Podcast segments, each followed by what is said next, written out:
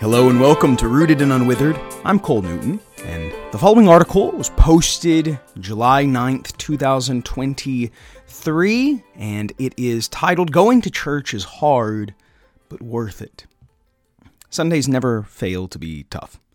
The plan is always to have the house clean and organized on Saturday, to do family devotionals, to set out and iron clothes for the morning, to go to bed early, and have a big happy breakfast together Sunday morning. Things never go according to plan.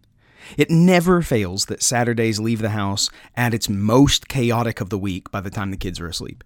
Scripture is read and prayers are prayed through gritted teeth as little ones fight bedtime with all of their might. Each kid then takes turns waking up through the night in synchronized increments.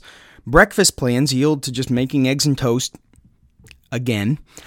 Clothes are ironed at the last minute. One shoe from the needed pair is lost into the void only to be found in the afternoon. And then the thought comes should we even go to church? I mean, it's just one Sunday. Everyone would understand if we stayed home. No one would blame us. My wife was in that place last week. Both our two year old and two month old had a rough Saturday night, and the toddler was already rubbing her eyes before we even left for church. She could have stayed home while the six year old came with me. But she pushed through and went anyway, deciding to at least stay until the start of the sermon. And because she pushed through, we had the blessing of hearing our two year old sing, His mercy is more, with all her heart. And then came our evening study through the 1689 Baptist Confession when it would have been far easier for her to stay home with the two younger girls as she has been doing since giving birth.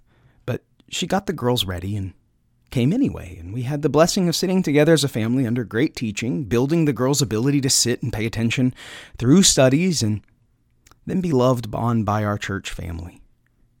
Had my wife yielded to the difficulty, we would have missed deep and rich blessings that could only have come in the, to- in the context of the corporate gathering of God's people on the Lord's Day.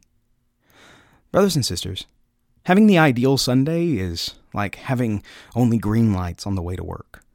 When it happens, we ought to give thanks to God and remember that we should not call it normal.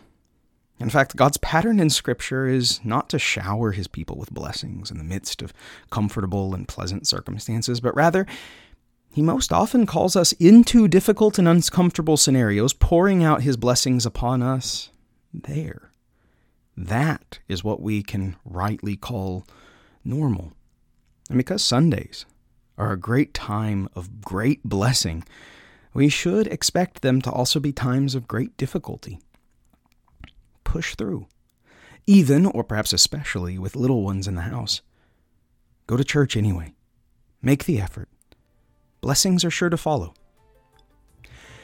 Thank you so much for listening. For more resources for knowing and loving God's Word, please visit bcnewton.co. And until next time, grace.